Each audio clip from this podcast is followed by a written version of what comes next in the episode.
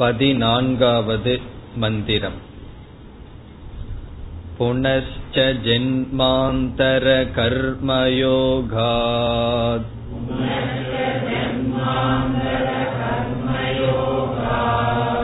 स एव जीवस्वपिति प्रबुद्धः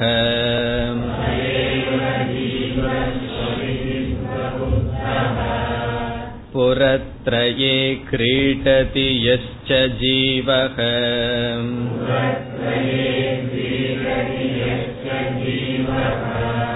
ततस्तु जातं सकलं विचित्रम्।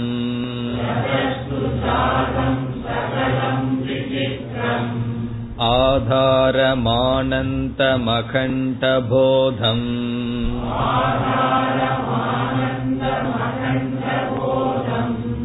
यस्मिन् लयं याति पुरत्रयं च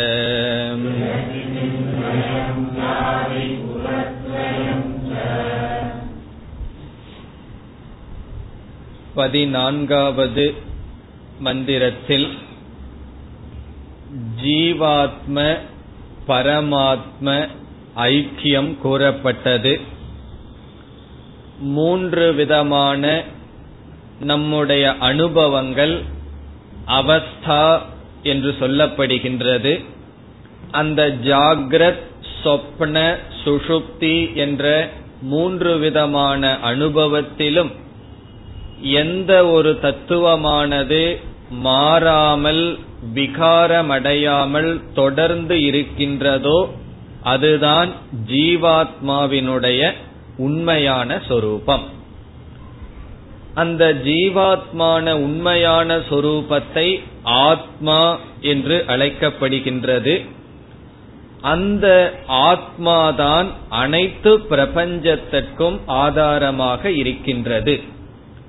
அனைத்து பிரபஞ்சத்துக்கும் எது ஆதாரமோ அந்த தத்துவமே இந்த மூன்று அனுபவத்திற்கும் ஆதாரம் என்று காட்டப்பட்டது. பதினான்காவது மந்திரத்தில் பார்த்தால் யக ஜீவக புறத்ரயே கிரீடதி. எந்த ஜீவன் மூன்று புறத்ரயம் என்றால் மூன்று அனுபவத்திலும் சென்று வருகின்றானோ ததஸ்து ஜாதம் சகலம் விசித்திரம். அந்த ஜீவனிடமே அனைத்தும் தோன்றியது. இந்த பிரபஞ்சம் அனைத்தும் அவஸ்தைகள் அனைத்தும் அவனிடமே தோன்றியது. தோன்றிய அது எங்கு ஒடுங்குகின்றது? எஸ்மின் லயம் யாதி புறத்ரயம். மூன்று அவஸ்தைகளும் அவனிடத்திலேயே ஒடுங்குகின்றது. இந்த ஆத்ம ஆத்மாவினிடத்தில் ஒடுங்குகின்றது. எப்படிப்பட்ட ஆத்மா? ஆதாரம் ஆனந்தம் அகண்ட போதம். மூன்று அனுபவங்களுக்கும் ஆதாரமாக மூன் பிரபஞ்சத்திற்கும் ஆதாரமாக இருக்கின்றது பிறகு பூர்ணமாக இருக்கின்றது அந்த அறிவானது பிளவுபடாததாக இருக்கின்றது. நம்முடைய அனுபவத்தில் என்னிடம் அறிவிருக்கின்றது இனியொரு ஜீவராசியிடம் அறிவிருக்கின்றது இடையில் இடைவெளி இருக்கின்றதாக நினைக்கின்றோம். அந்த அறிவு சொரூபத்திற்கு இடைவெளி கிடையாது. அந்த அறிவானது அகண்டமாக இருக்கின்றது. கண்டம் என்றால் வெட்டுப்பட்டது அகண்டம் என்றால் பிளவுபடாததாக இருக்கின்றது. இதெல்லாம் ஜீவனுடைய உண்மையான சொரூபம் ஜீவனுடைய உண்மையான தத்துவம். ஆகவே ஜீவனுடைய உண்மையான சொரூபமும் இந்த பிரபஞ்சத்தின் ஆதாரமும் ஒன்று என்று காட்டப்பட்டது.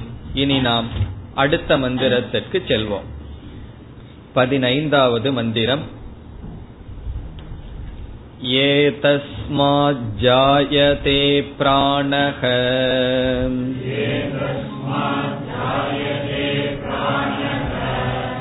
मनः सर्वेन्द्रियाणि च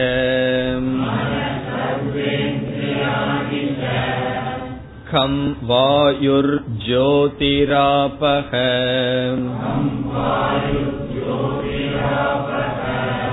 பிருத்திவி விஸ்வஸ்ய தாரிணி.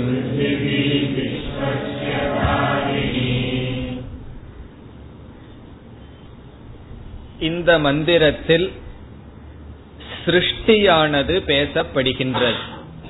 இந்த உலகத்தின் படைப்பானது பேசப்படுகின்றது. சாதாரணமாக உபனிஷத்தில் இந்த உலகம் யாரிடமிருந்து அல்லது எங்கிருந்து உற்பத்தியாகின்றது என்ற கேள்வி வரும் பொழுது ஈஸ்வரனை சாஸ்திரம் அறிமுகப்படுத்தும். இதே மந்திரம் முண்டகோபனிஷத்திலும் வந்திருக்கின்றது. எந்த இடத்தில் இந்த மந்திரம் அங்கு வந்தது என்றால் இந்த அகில பிரபஞ்சத்திற்கும் காரணமான ஈஸ்வரனை பற்றி பேசுகின்ற இடத்தில் இந்த மந்திரம் அங்கு வந்தது. அப்படிப்பட்ட ஈஸ்வரனிடமிருந்து இவைகளெல்லாம் தோன்றின சிருஷ்டியானது தோன்றின என்று கூறப்பட்டது. ஆனால் இந்த உபனிஷத்தில் இந்த இடத்தில் இந்த மந்திரம் வந்துள்ளது. இந்த இடத்தில் என்றால் எந்த இடத்தில்? ஜீவனை பற்றி பேசிக்கொண்டு இருக்கின்ற சமயத்தில் ஜீவனுடைய உண்மையான சொரூபத்தை சொல்லி முடித்தவுடன் இவனிடமிருந்து இவைகள் வந்தது என்று சொல்லப்படுகின்றது. முண்டகோபனிஷத்தில் ஈஸ்வரனுடைய தன்மையை சொல்லி பிறகு ஏ தஸ்மாத் என்றால் இவரிடமிருந்து என்று வந்தது. ஏ தஸ்மாத் என்பது ஒரு புரோனவுன் புரோனவுன் என்றால் பிரதி பெயர்ச்சொல் அவன் இவன் என்று சொல்வது போல. இப்ப இவன் என்பதற்கு என்ன பொருள்? அந்த சொல்லுக்கு இது பொருள் என்று சொல்ல முடியாது. நாம் ராமனை பற்றி பேசி அடுத்த சொல்லில் இவன் என்று சொன்னால் ராமனை குறிக்கும். கிருஷ்ணனை பற்றி பேசி இவன் என்று சொன்னால் கிருஷ்ணனை குறிக்கும். ஆகவே ஏதஸ்மாத் என்றால் இதனிடமிருந்து என்று பொருள். இதனிடமிருந்து என்றால் எதனிடமிருந்து? இதற்கு முன் என்ன பேசப்பட்டதோ அதனிடமிருந்து. இதற்கு முன் ஜீவாத்மாவினுடைய சொரூபம் பேசப்பட்டது. ஆகவே இந்த மந்திரத்தில் ஏதஸ்மாத் என்றால் இந்த ஜீவனிடமிருந்து என்று பொருள். முண்டகோபனிஷத்தில் ஈஸ்வரனை பற்றி பேசி ஏதஸ்மாத் என்று சொல்லப்பட்டது. ஆகவே ஈஸ்வரனிடமிருந்து என்று அங்கு பொருளை நாம் பார்த்திருக்கின்றோம். பிறகு நமக்கு சந்தேகம் வரலாம். ஜீவனிடம் இருந்து இந்த பிரபஞ்சம் வந்ததா? ஈஸ்வரனிடமிருந்து இந்த பிரபஞ்சம் வந்ததா? என்ற சந்தேகம் வரும் பொழுது ஜீவன் என்று நாம் சொல்லும் பொழுது இந்த உடலோடு அபிமானம் வைத்திருக்கின்ற ஆத்மாவை குறிக்கின்ற. நான் இந்த உடலோடு அபிமானம் வைக்கும் பொழுது ஜீவன் என்ற பெயரை பெறுகின்றேன். இந்த உடலில் இருக்கின்ற அபிமானத்தை நீக்கி நான் ஞான சொரூபமானவன் ஆத்மஸ்வரூபமானவன் என்று மட்டும் என்னை புரிந்து கொண்டால் அந்த ஜீவனுக்கு ஆத்மா என்று பெயர் அந்த ஆத்மாவும் இந்த அகில பிரபஞ்சத்துக்கும் ஆதாரமாக இருக்கின்ற பிரம்மனும் ஒன்று என்று கூறியாகி விட்டது. பதினாலாவது மந்திரத்தில் ஆசிரியர் கூறிவிட்டார் ஆகவே ஜீவனுடைய உண்மையான சொரூபமான ஆத்மாவும் இந்த பிரபஞ்சத்துக்கு ஆதாரமாக இருக்கின்ற பிரம்ம தத்துவமும் ஒன்று என்று சொன்னதற்கு பிறகு பிரம்மனிடமிருந்து இந்த உலகம் வந்தது என்று சொன்னாலும் ஆத்மாவிடமிருந்து இந்த உலகம் வந்தது என்று சொன்னாலும் ஒரே ஒரு பொருள்தான். ஆகவே இங்கு நாம் எப்படி புரிந்து கொள்ள வேண்டும்? ஏதஸ்மாத் ஜாயதே. இதனிடமிருந்து உற்பத்தியானது என்ற இடத்தில் இதனிடம் என்பது ஜீவனை குறிக்கும் எப்படிப்பட்ட ஜீவன்? உடலோடு அபிமானம் வைக்கின்ற ஜீவன் அல்ல ஆத்மஸ்வரூபமான ஜீவன். அந்த ஆத்மாவும் பிரம்மனும் ஒன்று. ஆகவே பிரம்மனிடமிருந்து வேறுபடாத ஜீவனிடமிருந்து. இந்த கைவல்யோபனிஷத்தினுடைய அப்ரோச்சே இப்படி இருக்கு. நம்மைய ஆதாரமாக வைத்துக்கொண்டே அனைத்தும் பேசுகின்றது. மற்ற உபனிஷத்தில் ஈஸ்வரனை அறிமுகப்படுத்தி நம்மை அறிமுகப்படுத்தி பிறகு ஐக்கியம் பண்ணும். உபனிஷத் அவஸ்தாத்திரயத்திலிருந்து நம்மையே நமக்கு நன்கு அறிமுகப்படுத்தி பிறகு ஈஸ்வரனையும் அறிமுகப்படுத்தி என்ன செய்கின்றது? நாமும் அந்த ஈஸ்வர சுரூபமும் வேறல்ல என்று சொல்லி நம்மிடமிருந்தே அனைத்தும் வந்தது என்று சொல்கின்றது. அவ்விதம் புரிந்து கொண்டால் நமக்கு இந்த மந்திரமானது எந்த குழப்பத்தையும் தராது. இல்லாவிட்டால் நமக்கு ஒரு பெரிய சந்தேகம் வந்துடும் நம்மளோ படைக்கப்பட்டவர்கள். உபனிஷத் என்ன சொல்லுது? நம்மிடமிருந்தே அனைத்தும் படைக்கப்படுகிறது. இந்த நான் நம்மிடம் என்று சொல்லும் பொழுது என்ன பொருள் நான் என்பதற்கு அதனுடைய அடிப்படையில் அமைகின்றது. ஆகவே நான் ஆத்மா அப்படிப்பட்ட என்னிடமிருந்து அல்லது பிரம்மத்திடமிருந்து ஜாயதே. ஜாயதே என்றால் பிறந்தது. என்னென்ன பிறந்தது? இந்த மந்திரத்தில் உள்ள மற்ற சொற்கள் எல்லாம் எவைகளெல்லாம் பிறந்தன என்று சொல்கின்றது. நாம் முதலில் இரண்டாவது வரைக்கு வருவோம். ஏ தஸ்மாத் ஜாயதேங்கிற வரைக்கும் பார்த்துட்டோம். ஏ தஸ்மாத் என்றால் பிரம்மனிடமிருந்து வேறுபடாத ஆத்மஸ்வரூபத்திடமிருந்து ஜாயதே பிறந்தது. என்னென்ன பிறந்தது? இரண்டாவது வரியில் பார்த்தால் ஹம் வாயுகு ஜோதிகி ஆபக பிருதிவி உங்களுக்கே தெரியும் ஐந்து விதமான பூதங்கள் தோன்றின. கம் என்றால் ஆகாசம் ஸ்பேஸ் வாயுகு வாயுகு காற்று ஜோதிகி அக்னி ஆபக நீர் பிருத்திவி இந்த பூமி. பிறகு கடைசியில் இருக்கிற சொல் இந்த பூமிக்கு விளக்கம். விஸ்வசிய தாரிணி. விஸ்வசிய என்றால் அனைத்துக்கும் தாரிணி ஆதாரமாக இருக்கின்ற பிருத்திவி. அந்த கடைசி ரெண்டு சொல் பிருத்திவிங்கிறதுக்கு அஜெக்டிவ் அடைமொழி. எப்படிப்பட்ட பூமி? அனைத்துக்கும் ஆதாரமாக. இப்ப நம்ம நடந்து போறோம் அப்படின்னா அதற்கு ஆதாரமாக என்ன இருக்கின்றது? பூமி. இப்ப பூமி இல்லை அப்படின்னா எப்படி நடந்து போவது? ஆகவே அனைத்துக்கும் விஸ்வசிய தாரிணி அனைத்துக்கும் ஆதாரமான இந்த பிருத்திவி பிறகு மற்ற பூதங்கள் இந்த ஆத்மாவிடமிருந்தே பிரம்மத்திடமிருந்தே தோன்றியது தோன்றியது. இங்கு நாம் எப்படி புரிந்து கொள்ள வேண்டும் என்றால் சிருஷ்டி என்பதே இரண்டு விதத்தில் எப்பொழுதுமே நடைபெறும். ஒன்றை நாம் படைக்கின்றோம் என்றால் முதலில் அந்த பொருளை மனதில் படைக்க வேண்டும். இரண்டாவது ஸ்தூலமாக அந்த பொருளை நாம் படைப்போம். ஒருவன் பானையை செய்ய வேண்டும் என்றால் அவன் என்ன செய்கின்றான்? மனதில் சூக்மமாக பானையை செய்து விடுவான். பிறகு அந்த பொருளை கொண்டு வெளியே பானையை செய்வான். ஒருவன் ஒரு படத்தை வரைய வேண்டும் என்றால் மனதில் முதலில் வரைந்து பிறகுதான் வெளியே வரைவான். ஆகவே எப்பொழுதுமே சிருஷ்டியானது திடீரென தோன்றிவிடாது. சூக்மமாக முதலில் தோன்றும் அதற்கு பிறகு ஸ்தூலமாக வரும். ஸ்தூலம்னா கிராஸ். முதலில் சூக்மமாக மனதில் தோன்றி பிறகு ஸ்தூலமாக வரும். அதே போல இந்த அகில பிரபஞ்சமும் இவ்விதம் தோன்ற வேண்டும் என்றால் இரண்டு நிலை இருக்க வேண்டும்.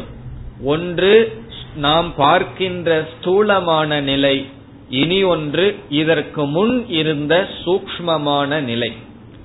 இன்னும் சொல்ல போனால் இனி ஒரு நிலையும் இருக்கின்றது. அது காரணமான நிலை காரண அவஸ்தா.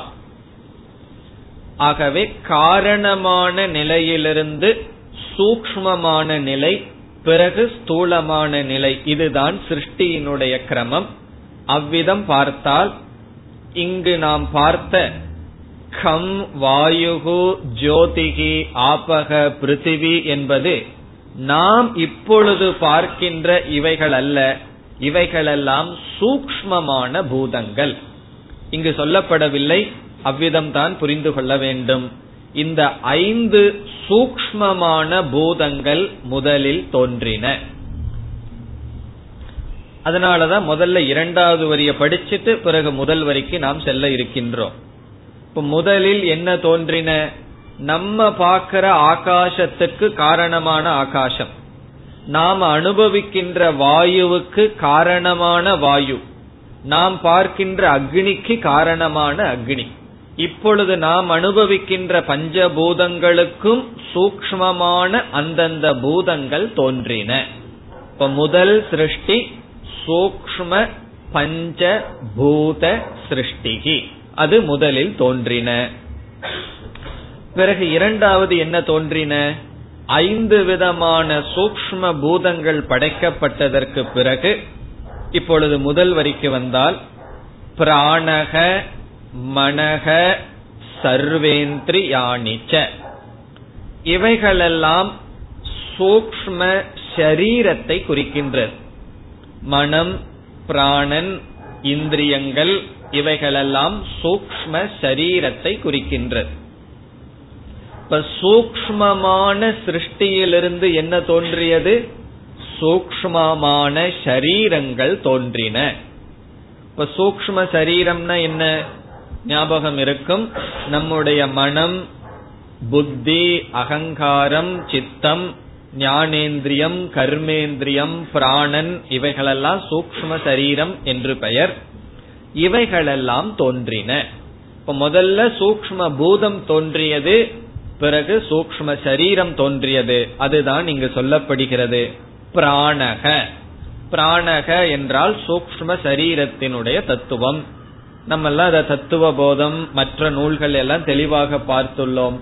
ஐந்து விதமான பிராணன். பிறகு மனக. நம்முடைய மனம். இந்த மனகங்கிற சொல்லிலேயே புத்தி சித்தம் அகங்காரம் இவைகளெல்லாம் அடங்கும். சர்வ இந்திரியாணி. சர்வேந்திரியாணி எல்லா இந்திரியங்களும். எல்லா இந்திரியங்களும் என்றால் பார்க்கும் சக்தி கேட்கும் சக்தி முதலிய ஐந்து ஞானேந்திரியங்கள். பிறகு செயல்படும் சக்தி நடக்கும் சக்தி முதலிய ஐந்து கர்மேந்திரியங்கள். இப்ப பத்து இந்திரியங்கள். பத்து இந்திரியங்கள் மனம் பிராணன் இப்படிப்பட்ட சூக்ம சரீரங்கள் தோன்றின. இதோட சிருஷ்டியானது முடிவடைகின்றது. மற்ற உபனிஷத்துல ஸ்தூல பூதங்கள் இவைகளெல்லாம் சொல்லப்படும். நாம் அவைகளையெல்லாம் இங்கு சேர்த்தி கொள்ள வேண்டும். உபனிஷத் இங்க ரெண்டு படியை சொல்லிட்டு விட்டு விடுகின்றது. மீதி என்ன ரெண்டு படி இருக்கின்றது? சூக்ம பூதம் முதலில் தோன்றியது. இரண்டாவது சூக்ம சரீரம். இனி மூன்றாவது என்ன தோன்ற வேண்டும்?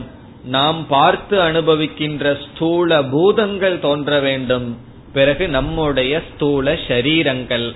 இவைகளை நாம் இங்கு சேர்த்தி பூர்த்தி செய்து கொள்ள வேண்டும். இங்க நம்ம என்ன ரெண்ட சேர்த்திக்கிறோம்? இந்த சூக்ம பூதத்திலிருந்து ஸ்தூல பூதங்கள் தோன்றின. ஸ்தூல பூதத்திலிருந்து ஸ்தூல சரீரங்கள் தோன்றின. இவ்விதம் இந்த ஆத்மாவிடமிருந்து அனைத்து பிரபஞ்சமும் தோன்றின என்று நாம் புரிந்து கொள்ள வேண்டும். இந்த இடத்துல இனி ஒரு புதிதான கருத்தை நாம் பார்க்கலாம். ஆத்மாவானது அல்லது பிரம்மனானது இந்த பிரபஞ்சத்துக்கு காரணம் என்று சொல்லும் பொழுது இரண்டு விதமான காரணங்கள் இருக்கின்றது. ஒன்று பரிணாமி உபாதான காரணம். இரண்டாவது விவர்த்த உபாதான காரணம் என்று இரண்டு விதமான காரணங்கள் வேதாந்தத்தில் பிரசித்தமாக இருக்கின்றது. பரிணாமி உபாதான காரணம் என்றால் என்ன? நாம் பாலை வைக்கின்றோம் அது தயிராக மாறுகின்றது. இந்த தயிருக்கு பாலானது காரணம். பால் இல்லை அப்படின்னா நமக்கு தயிரானது கிடைக்காது. ஆகவே தயிர் என்கின்ற பொருளை நாம் உற்பத்தி செய்ய வேண்டும் என்றால் பால் என்கின்ற காரணம் தேவை. இந்த பாலானது எப்படி தயிராக மாறியது? தானே பரிணாமம் அடைந்து தயிராக மாறிவிட்டது. இப்ப தானே பரிணாமம் என்றால் மாறி தயிராக இப்பொழுது இருக்கின்றது. இப்ப பால் பாலாகவே இருந்துட்டு திடீர்னு அதற்கு மேல எவ்வளவு பால் ஒரு லிட்டர் பால் வச்சிருக்கோம். காலையில பார்த்தா ஒரு லிட்டர் பால் அப்படியே இருக்கு. அதுக்கு மேல ஒரு லிட்டர் தயிர் வந்திருக்குன்னா எவ்வளவு நல்லா இருக்கும். ஆனா என்ன ஆகுது? பால் நஷ்டமடைந்து பிறகுதான் தயிர் நமக்கு கிடைக்கின்றது. அதற்கு பெயர் பரிணாமி உபாதான காரணம். பரிணாமி என்றால் தானே மாற்றமடைந்து காரணமாக மாறுவது. இனி ஒரு காரணம் இருக்கின்றது. விவர்த்த உபாதான காரணம். விவர்த்தம் என்றால் தன்னிடம் எந்த மாற்றத்தையும் உருவாக்காமல் இனி ஒன்றுக்கு காரணமாக இருத்தல். தான் வந்து எந்த மாற்றத்துக்கும் காரணமே இல்லை. பிறகு தன்னை போல் தனக்கு நிகரான ஒன்றை உற்பத்தி செய்கின்றது. இது எதுவாக இருக்க முடியும்? நம்ம வேதாந்தத்துக்கு வந்துடுறோம். விவர்த்த உபாதான காரணம்னா வேதாந்தம். வேதாந்தம்னு யார் வருவா இங்க? கயிறும் பாம்பும். இந்த கயிறானது இருக்கின்றது. நாம் தவறாக அதில் பாம்பை பார்க்கின்றோம். ஒரு பத்தடி கயிறு கிடந்ததுன்னு வச்சுக்குவோம். நம்ம ரெண்டடி பாம்பை பார்க்கோமா பன்னெண்டு அடி பாம்பை பார்ப்போமா? கரெக்டா பத்தடிக்கான பாம்பை நம்ம பார்ப்போம்.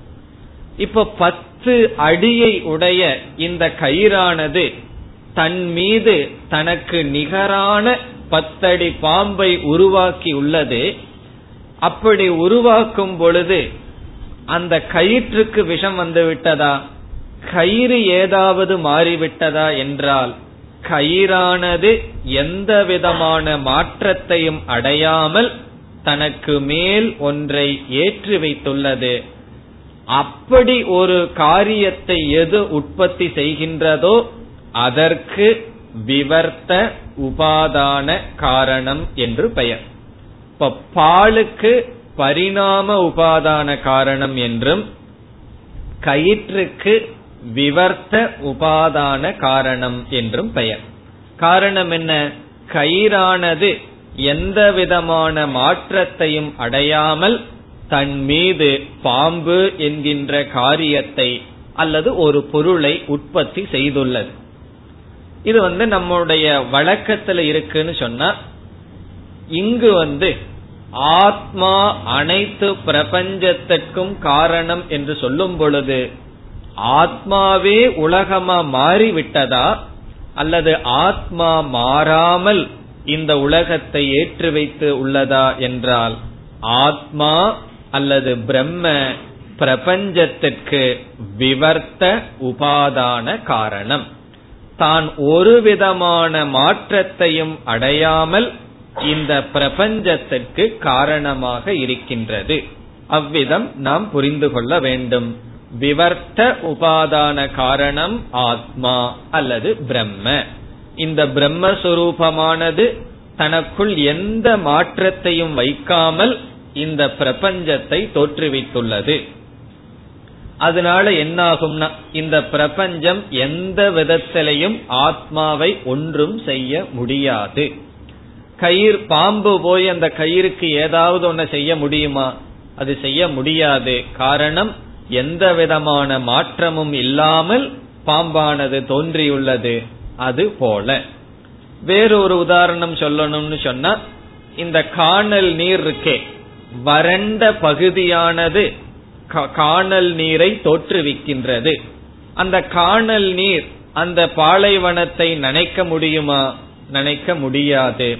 அதே போல எதெல்லாம் வெறும் தோற்றமாக இருக்கின்றதோ அவைகளுக்கு எது காரணமோ அதை விவர்த்த உபாதான காரணம். அப்படிப்பட்ட காரணமான பிரம்மத்திடமிருந்து இந்த பிரபஞ்சம் தோன்றியது. எப்படி தோன்றியதுங்கிற சிருஷ்டியினுடைய தாற்பயம் இங்கு இல்லாத காரணத்தினால் நம்ம என்ன இதோட முடித்து விடுகின்றோம். அனைத்தும் தோன்றின. சூக்ம ஸ்தூல பிரபஞ்ச ஷரீரங்கள் தோன்றின என்பதோடு இந்த ஸ்லோகமானது முடிவடைகிறது. இனி நாம் அடுத்த மந்திரத்திற்கு செல்வோம். யத் परं ब्रह्म सर्वात्मा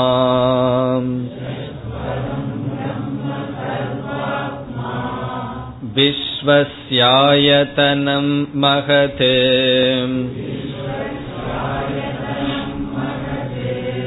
सूक्ष्मात् सूक्ष्मतरं नित्यम्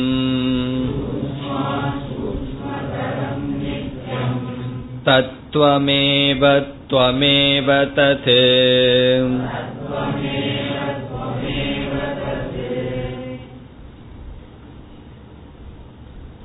பதினாறு பதினேழு இந்த இரண்டு மந்திரங்கள் மகா வாக்கிய மந்திரம்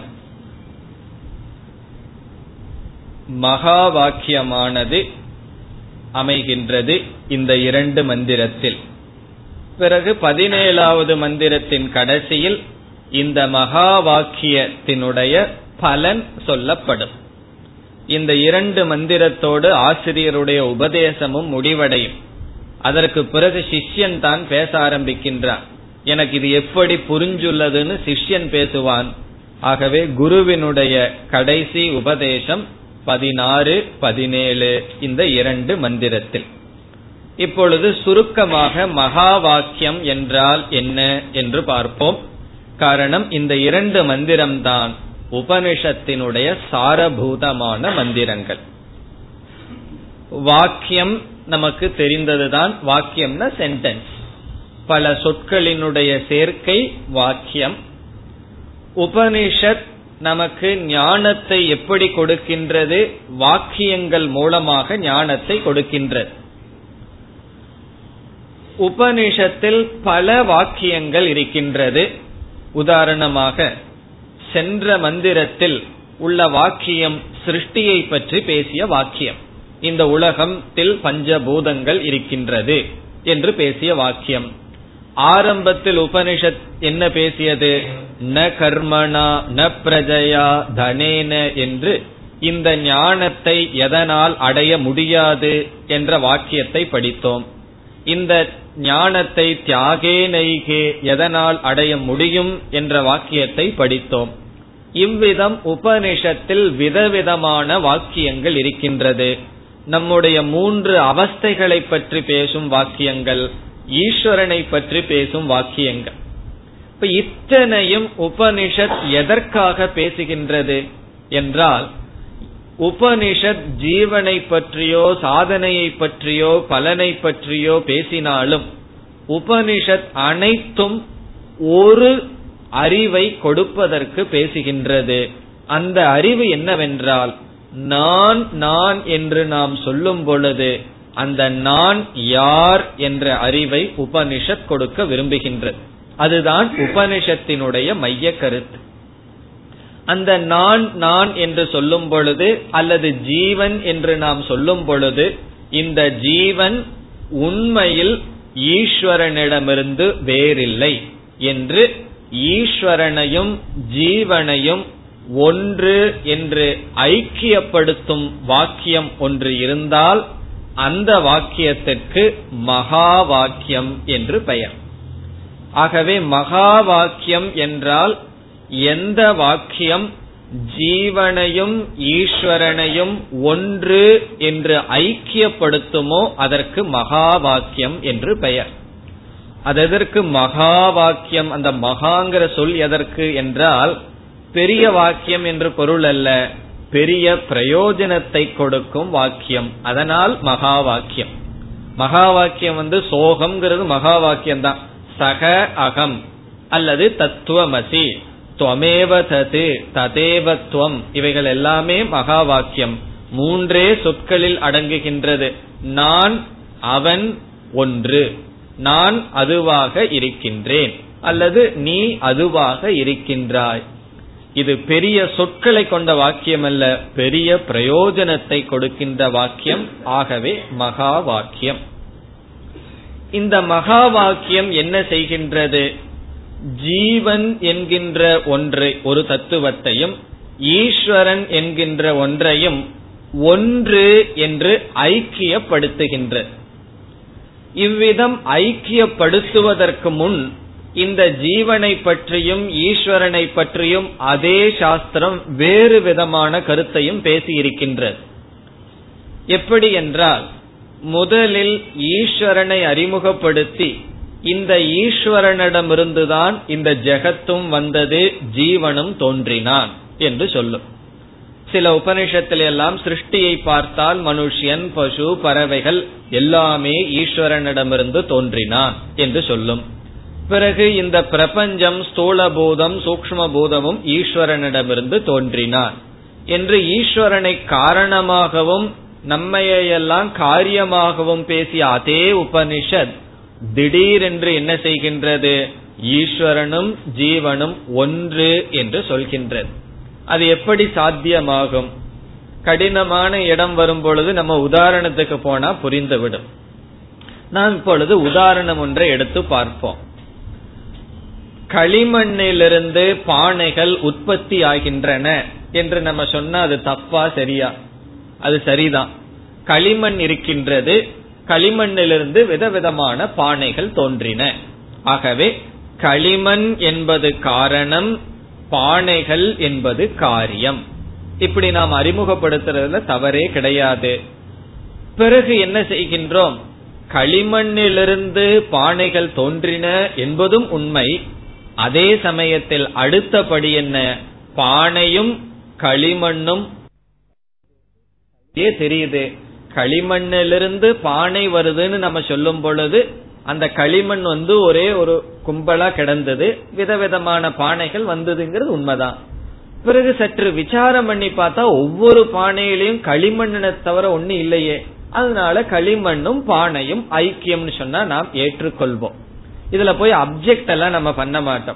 களிமண் பானைக்கு காரணம் பானை காரியம் ஏற்றுக்கொள்ளத்தக்க விஷயம். களிமண்ணும் பானையும் ஒன்று. இதை நம்ம ஏற்றுக்கொள்கின்றோம்.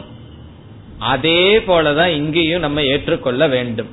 ஈஸ்வரனிடமிருந்து ஜீவன் தோன்றினான்னு சொன்னாலும் ஏத்துக்கணும். பிறகு ஜீவனும் ஈஸ்வரனும் ஒன்று என்று சொன்னாலும் ஏற்றுக்கொள்ள வேண்டும். பிறகு என்ன தோன்றின? இந்த இடத்துல புரியலையே எக்ஸாம்பிள்ல புரியுதேன்னு சொன்னா அந்த உதாரணத்தை இனியும் கொஞ்சம் விசாரம் செய்வோம். களிமண்ணிடமிருந்து பானை தோன்றின என்று சொல்லும் பொழுது நாம் களிமண்ணிலிருந்து பானையில் இருக்கின்ற களிமண் தோன்றின என்று சொல்லவில்லை. அந்த களிமண்ணுக்கு நாம் கொடுக்கப்பட்டுள்ள நாம ரூபங்கள் தான் தோன்றின. ஒரு களிமண்ணை எடுத்து விதவிதமான உருவத்தை கொடுத்து விதவிதமான பெயரை கொடுத்திருக்கோம். அவைகள் தான் தோன்றின. ஆகவே பானை தோன்றின என்று நாம் சொல்லும் பொழுதும் களிமண்ணிலிருந்து களிமண் தோன்றின என்று நாம் சொல்லவில்லை. அந்த களிமண்ணில் கொடுக்கப்பட்டுள்ள உருவம் பெயர் தோன்றின. இப்ப நாமரூபம் தோன்றின.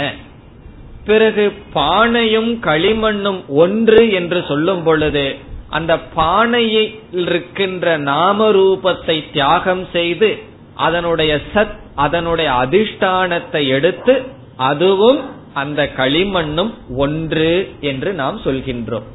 ஆகவே களிமண்ணிலிருந்து பானை தோன்றின என்று சொல்லும் பொழுது அங்கு தோன்றியது நாம ரூபம் களிமண்ணும் பானையும் ஒன்று என்று சொல்லும் பொழுது களிமண்ணில் இருக்கின்ற நாம ரூபத்தை தியாகம் செய்து இரண்டையும் ஐக்கியப்படுத்துகின்றோம்.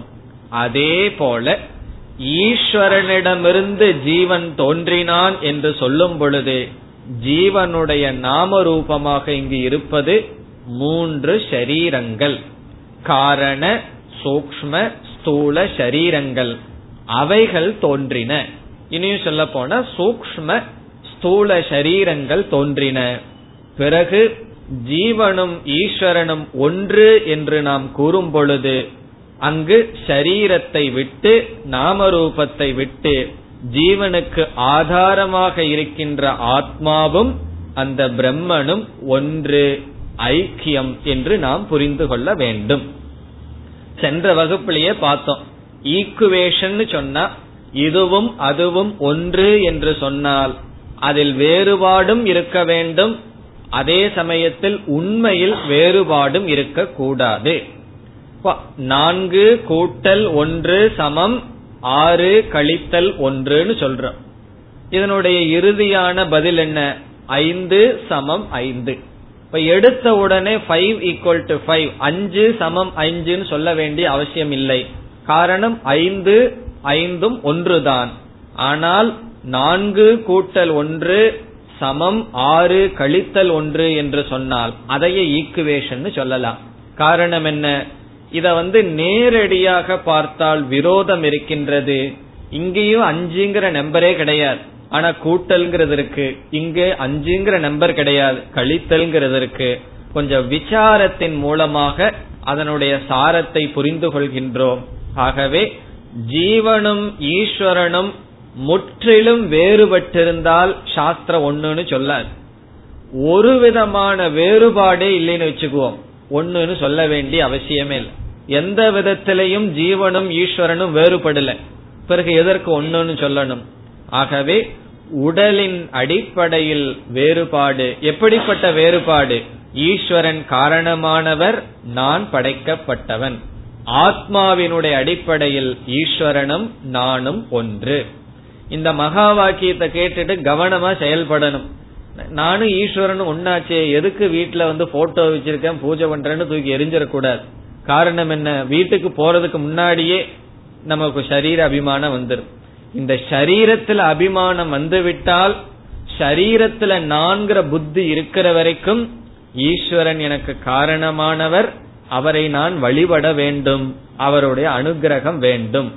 சரீரத்தில் இருக்கிற போதமானது புத்தியானது எடுக்கப்பட்டு விட்டால் நான் ஈஸ்வரன் வேறுபாடு இல்லை. அதனால எவ்வளவு தூரம் அந்த ஈஸ்வரனை நம்மிடம் இருந்து வேற வச்சுக்கணும்?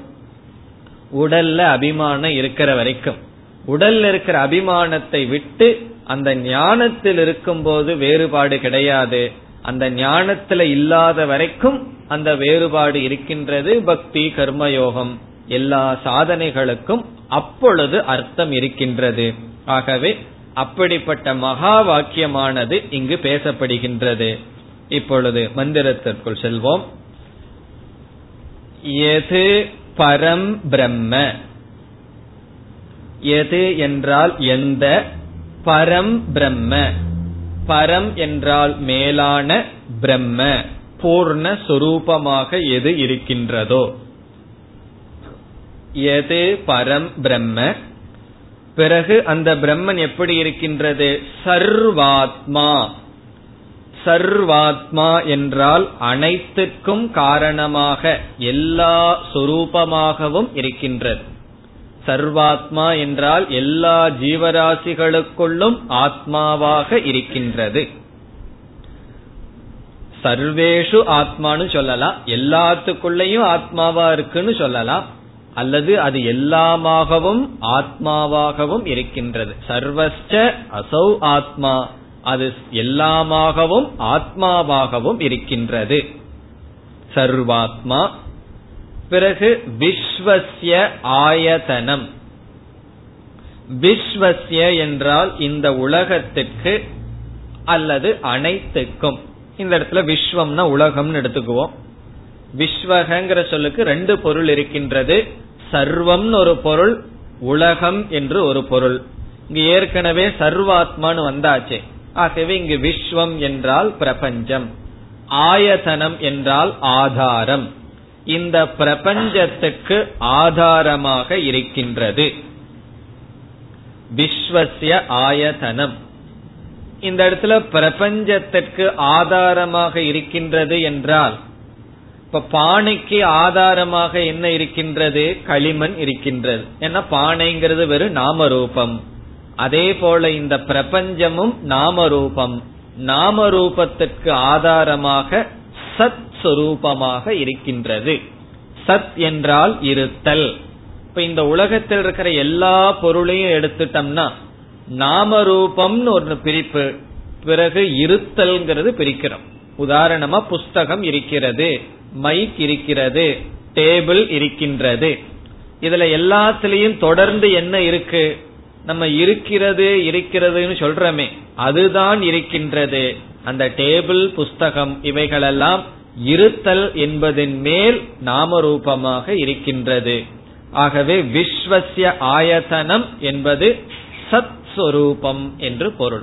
அனைத்துக்கும் ஆதாரமாக சத் சொரூபமாக இருக்கின்றது. பிறகு மகத். மகத் என்றால் பூரணம் இன்பினிட் மகத் அதற்கு மேல் ஒன்றும் இல்லை. இது அனைத்துமாக இருக்கின்றது ஆதாரமாக இருக்கின்றது சர்வம் எல்லாமாக இருக்கின்றது என்றால் எனக்கு கண்ணுக்கு தெரியலையே நான் அதை பார்க்கவில்லையே எல்லா இடத்திலும் இருக்குதுன்னு சொல்லிட்டு ஒரு இடத்திலையும் நான் பார்த்ததில்லையே. நம்ம பிரம்மன் என்ன சொல்றோம்? சிவமயம் எல்லா இடத்திலையும் இருக்குன்னு சொல்றோம். நம்ம எந்த இடத்திலையும் இதுவரைக்கும் பார்த்ததில்லையே. காரணம் என்ன? இரண்டாவது வரி. சூக்மாத் சூக்மதரம் அது சூக்மமான பொருளை காட்டிலும் சூக்மமாக இருக்கின்றது. அதனால நம்முடைய இந்திரியங்களுக்கு தெரியவில்லை. மனதுக்கும் தெரியவில்லை. சூக்மாத் என்றால் சூக்மமான ஒன்றை காட்டிலும் சூக்மதரம் அது சூக்மமாக இருக்கின்றது. காரணம் என்ன? சூக்மமான ஒன்றை காட்டிலும் சூக்மமாக இருக்கின்றது என்றால் ஒரு பொருளுக்கு குணம் குறைய குறைய சூக்மமாயிட்டே இருக்கும். எல்லாவிடமும் சூக்மமான பொருள் ஆகாசம். காரணம் அதுக்கு ஒரே குணம். அந்த குணமும் இல்லை என்றால் அது சூக்மத்தை காட்டிலும் சூக்மமானது ஒரு பொருளினுடைய குணம் அதிகமாக அதிகமாக அது கிராஸ் ஆயிட்டே இருக்கும். அதை வந்து பார்க்கிறது சுவைக்கிறதெல்லாம் செய்யலாம். அதனுடைய குணம் குறைய குறைய அது சூக்மமாகி வரும். இது குணம் அற்றதாக இருப்பதனால் சூக்ம சூக்மத்தை காட்டிலும் சூக்மமாக இருக்கின்றது.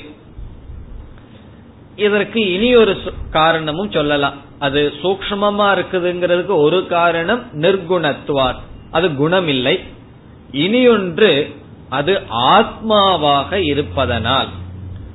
வெளி பொருளா இருந்துட்டா நம்ம எப்படியாவது பார்த்திடலாம் ஆனா தன்னுடைய சொரூபமாகவே இருப்பதனால் பார்க்க முடியவில்லை. வெளி பொருளா இருந்ததுன்னா சயின்டிஸ்ட்னால என்ன பண்ணிடலாம் ஏதாவது ஒரு விதத்துல அவர்கள் பார்த்து விடலாம். ஆனா இந்த ஆத்மா என்னவா இருக்கு தெரியுமோ? இந்த ஆராய்ச்சி பண்றானே. அவனுடைய சொரூபமாகவே இருக்கு.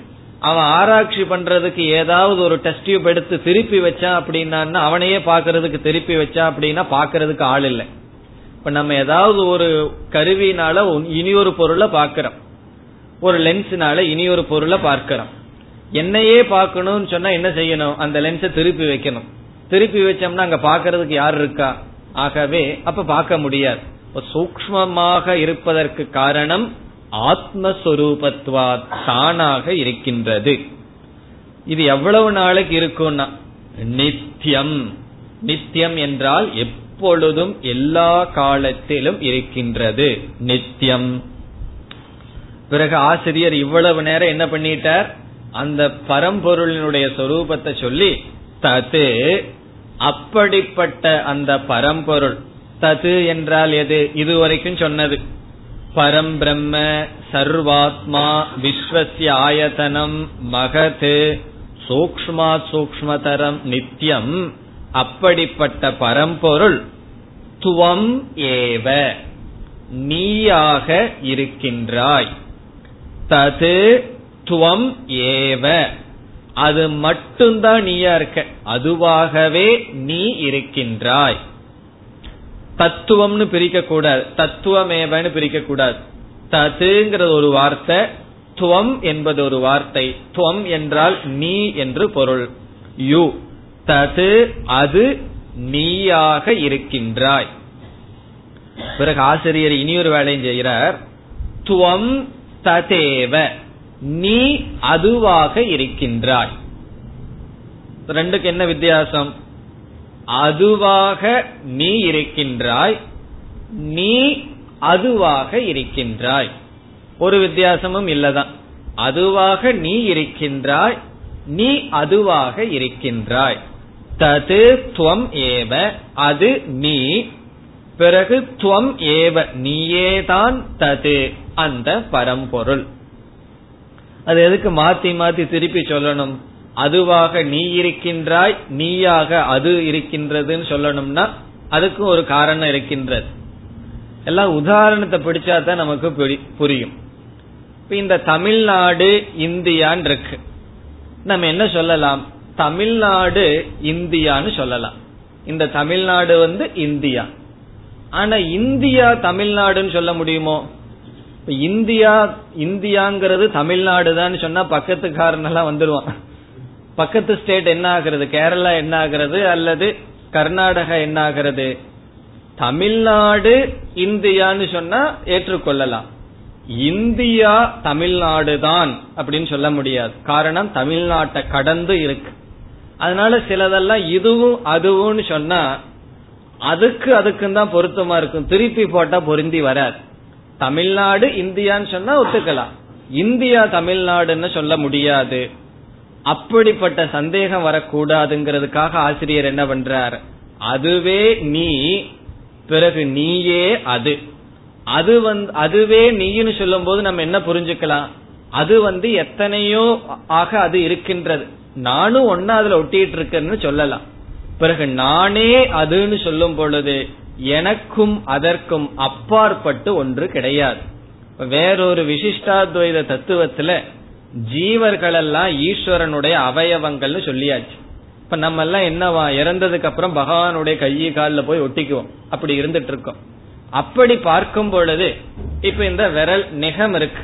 இந்த நெகம் அல்லது இந்த சின்ன கட்ட விரல் இருக்கு. இந்த விரல் நான் சொல்லுவேன். காரணம் என்ன? இந்த விரலை யாராவது ஊசியை குத்துனா என்ன குத்துறாங்கன்னு தான் சொல்லுவேன். ஒரு கால் இந்த விரல்ல ஏதோ ஒரு கோளாறு வந்து டாக்டர் ரிமூவ் பண்ணிடுறாங்கன்னு வச்சுக்குவோம். என்னையே அவர் ரிமூவ் பண்ணிட்டாருன்னு சொல்லுவோமா? அந்த விரல் நான் ஆனா நானே தான் அந்த விரல் கிடையாது. அந்த விரல் இல்லாமையும் நான் இருக்கேன். அப்படி ஒரு கலம் கலா என்று சொன்னால் பேதம். அவயவம் அந்த பிரம்மத்துக்கு இல்லை. நீயும் அந்த பிரம்மனும் ஒன்று என்றால் அந்த பிரம்மனுடைய ஒரு அங்கமாக நீ இல்லை. பிரம்மஸ்வரூபமாகவே நீ இருக்கின்றாய். இப்படி மாற்றி போடுவதிலிருந்து ஆசிரியர் எதை காட்டுகின்றார்? நீ பிரம்மத்தினுடைய ஒரு அங்கமாக இல்லை அல்லது உன்னுடைய அங்கமாக பிரம்மன் இல்லை பிரம்மன் பூர்ணமானது என்பதை காட்டுகின்றது. இப்படி ததேவ தத்துவமேவ துவமேவ தது என்பதனுடைய சாரம் நிஷ்கலம் என்பதை காட்டுகிறது. நிஷ்கலம் என்றால் பிளவுபடாதது. அங்கத்தை உடையது அல்ல பூர்ணமானது. சில பேர்த்துக்கு தோணும் நான் கடவுள் கிட்ட போனா எந்த இடத்துல உட்கார்ந்துருப்பேன் எந்த அவயவத்துல நான் போய் ஒட்டிக்குவேன்னா அப்படி எல்லாம் கிடையாது. அவயவம் கிடையாது. நிஷ்கலம் பிரம்ம. பிரம்மனும் பூர்ணம் ஜீவனாகிய நீயும் பூர்ணம். பிறகு எதுக்கு ஜீவ பிரம்மன்னா நாம ரூபத்தின் அடிப்படையில் வேறுபாடானது வந்தது. இனி பதினேழாவது மந்திரம் ஜாகிரத் சொப்ன சுஷுப்யாதி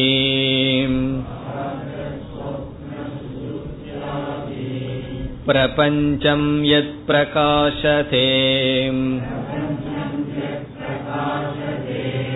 तद्ब्रह्माहमिति ज्ञात्वा सर्वबन्धै प्रमुच्यते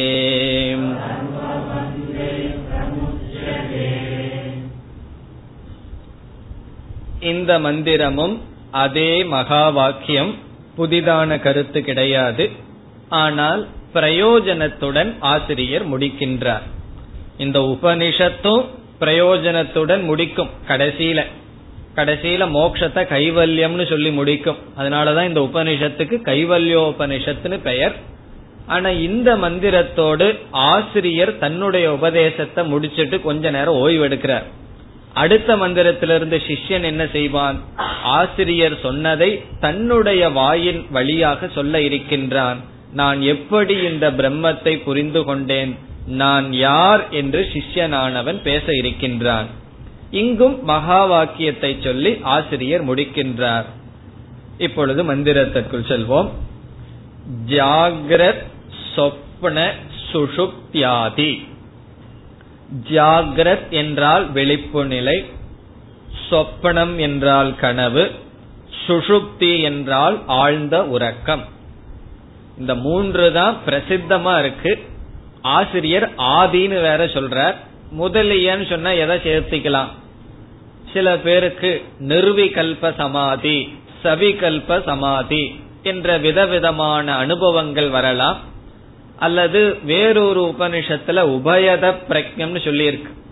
ஒவ்வொருத்தருக்கும் ஒவ்வொரு விதமான அனுபவங்கள் வரலாம். அதாவது ஜாகிரத்தும் அல்ல சொப்பனமும் அல்ல ஆழ்ந்த உறக்கமும் அல்ல. இதுக்கு இடையில எனக்கு ஒரு அனுபவம் இருக்குன்னு சில பேர்த்துக்கு சொல்ல தோன்றும். இதெல்லாம் தப்பா தியானம் பண்ணா அப்படி பண்ணா அப்படிப்பட்ட அனுபவம் எல்லாம் வரும். அது அவங்களுக்கே தெரியாது. இது நம்ம ஜாகிரத்தில் இருக்கிறோமா? அல்லது கனவில் இருக்கிறோமா? அல்லது தூங்கிட்டு இருக்கிறோமான்னு சொல்லி.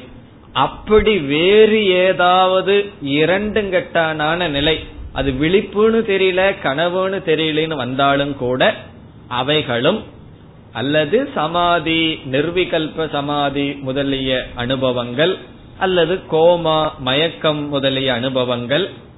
அந்த அனுபவங்கள்ல என்ன பிரபஞ்சத்தை நம்ம பார்க்கிறோமோ அவைகள் அனைத்தும் இப்ப ஜாகிரத் நாம் விழிப்பு நிலை கனவு நிலை ஆழ்ந்த உறக்கம் ஆதி முதலிய அனுபவத்தில் எது பிரபஞ்சம் பிரகாசதே எந்த பிரபஞ்சமானது நம்மால் அனுபவிக்கப்படுகின்றதோ?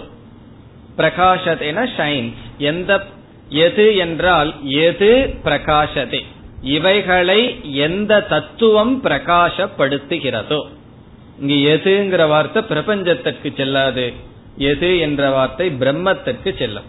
எது பிரம்ம பிரபஞ்சம் பிரகாசதே எந்த பிரம்மன் இந்த பிரபஞ்சத்தை பிரகாசிக்கின்றதோ இந்த அனுபவம் மூன்று விதமான அனுபவங்களில் என்னென்ன பிரபஞ்சம் வருதோ அல்லது வேறு சிலருக்கு வேறு ஏதாவது அவஸ்தை வந்தா அதுல ஏதாவது அனுபவம் வந்தா அந்த பிரபஞ்சத்தை எது பிரகாசிக்கிறதோ. ஒருவர் அப்படிதான் திடீர்னு ஏதோ டாக்டர் ஸ்லீப்பிங் டோஸ் கொடுத்தாருன்னு சாப்பிட்டார். சாப்பிட்டு வந்து அவர் சொல்றாரு ஐநூறு அறுநூறு வருஷத்துக்கு முன்னாடி நடக்கிறதெல்லாம் எனக்கு தூக்கத்துல வந்துட்டு இருந்தது. ராஜா கதையெல்லாம் வருதுன்னு சொன்னார். அப்படி அது அவருக்கு தெரியல இது உறக்கத்தில் இருக்கிறனா விழிப்பில் இருக்கிறனான்னு தெரியாம இருக்கார்.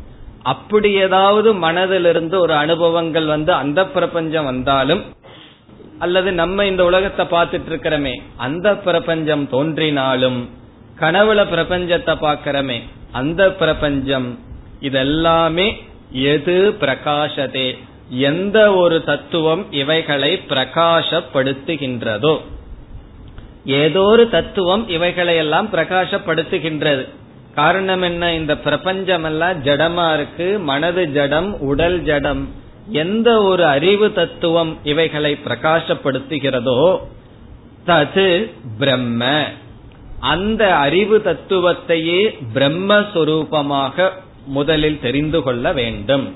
தது பிரம்ம.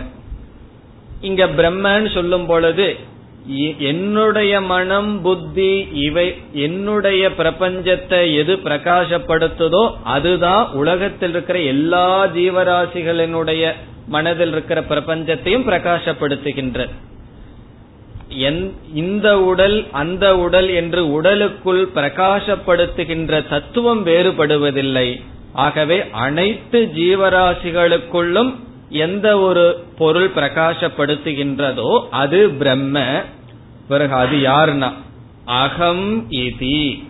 அதுவே நான் என்று. அதுவே நான் என்று ஞாத்வா அறிந்து. இப்ப சென்ற மந்திரத்தில் ஆசிரியர் என்ன சொன்னார்? தது துவம் ஏவன் சொன்னார். உடனே சிஷ்யன் வந்து அது அப்படியே குரு கிட்ட சொல்லிடக்கூடாது. ஆமா தத்துவமேவன் திருப்பி அடிச்சிடக்கூடாது சிஷ்யன் வந்து குரு வந்து நீ அதுவாக இருக்கிறாய்னு சொன்ன உடனே சிஷ்யன் எப்படி புரிஞ்சுக்கணும்? நான் அதுவாக இருக்கிறேன்னு குரு வந்து துவம்னு சொல்றத சிஷ்யன் வந்து அகம்னு கன்வெர்ட் பண்ணிக்கணும். இப்ப குரு வந்து என்ன சொல்றார்? நீ அதுவாக இருக்கின்றாய். நீ என்ன புரிஞ்சுட்டன்னு சொல்லுனா நீ அதுவாக இருக்கிறாய்னு சொல்லக்கூடாது. நான் அதுவாக இருக்கிறேன்னு சொல்லணும். குரு வந்து உபதேசத்தை பண்ணிட்டு கேட்கிறாருன்னு வச்சுக்குவோம். சிஷ்யன் என்ன சொல்லணும்? அந்த தொம்னு குரு சொன்னதை அகம்னு கன்வெர்ட் பண்ணி சிஷ்யன் சொன்னா சிஷ்யம் புரிஞ்சிருக்கான்னு அர்த்தம். இல்ல அப்படின்னு சொன்னா சில பேர் வந்து எல்லாத்தையும் மனப்பாடம் பண்ணிட்டு போய் ஒப்பிக்கிற மாதிரி எழுதிட்டு வருவாங்களே. கணக்கையும் கூட மனப்பாடம் பண்ணிட்டு போய் எழுதிட்டு வர்ற மாணவர்கள் உண்டு. அந்த வேலைன்னு அர்த்தம். அப்படியே சொன்னதை திருப்பி சொல்றது அப்படி அல்ல. அதனால சொல்றாரு முதல்ல துவம்னு சொல்லி உபதேசம் பண்ணி பிறகு அந்த பிரம்மத்தை அகம் இதி நான் என்று ஞாத்வா புரிந்து கொண்டு. அந்த புரிந்து கொண்டதுனால பிரயோஜனம் என்ன? ஆசிரியர் பலனை சொல்றார்.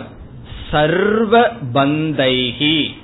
எல்லா விதமான பந்தங்களிலிருந்தும் பிரமுச்சதே விடுதலை அடைகின்றான்.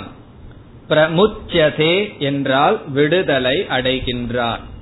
யார் இவ்விதம் அறிந்தவன். இவ்விதம் அறிந்தவன் எல்லா விதமான பந்தங்களிலிருந்தும் பிரமுச்சியதே முச்சியதேனாவே விடுதலை அடைறான் பிரமுச்சியதேன பிரகர்ஷேன முழுமையாக விடுதலை அடைகின்றான்.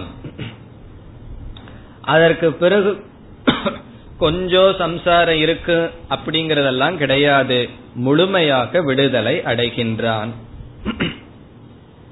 சர்வ பந்தைகி. சர்வம் என்றால் எல்லாம். எல்லா பந்தத்திலிருந்தும் விடுதலை அடைகின்றான். இப்ப பந்தம்னா என்ன? பந்தம் நான் அனாத்மாவாக இருந்து நமக்கு வருகின்ற துயரம் பந்தம். இந்த பந்தமானது விதவிதமாக வெளிப்படலாம். ஒருவருக்கு வந்து காமமா வெளிப்படலாம். ஒருவருக்கு குரோதமா வெளிப்படலாம். ஒருவருக்கு மோகமா வெளிப்படலாம் லோபமா வெளிப்படலாம் பயமாக வெளிப்படலாம். இப்படி விதவிதமாக நம்முடைய மனது மனம் நமக்கு சம்சாரத்தை கொடுத்து வரலாம். அப்படிப்பட்ட எல்லா விதமான பந்தத்திலிருந்தும் விடுதலை அடைவான். இந்த ஞானத்தை அடைஞ்ச உடனே மனசில் இருக்கிற துயரத்தை கொடுக்கிற ஆசையெல்லாம் போயிரும். ஆனா பொறாம போகுமாங்கிற சந்தேகம் சிலருக்கு வரலாம். பயம் போயிருமா? எதிர்காலத்தை நினைச்ச பயம் போகுமா? எல்லா விதமான பந்தங்களும் ஞாத்வா பிரமுச்சதே. இதை தெரிந்த உடனேயே நம்மை விட்டு சென்று விடும் எனக்கு தெரிஞ்சாச்சே போகலையேன்னு சொன்ன சரியாக தெரியவில்லை.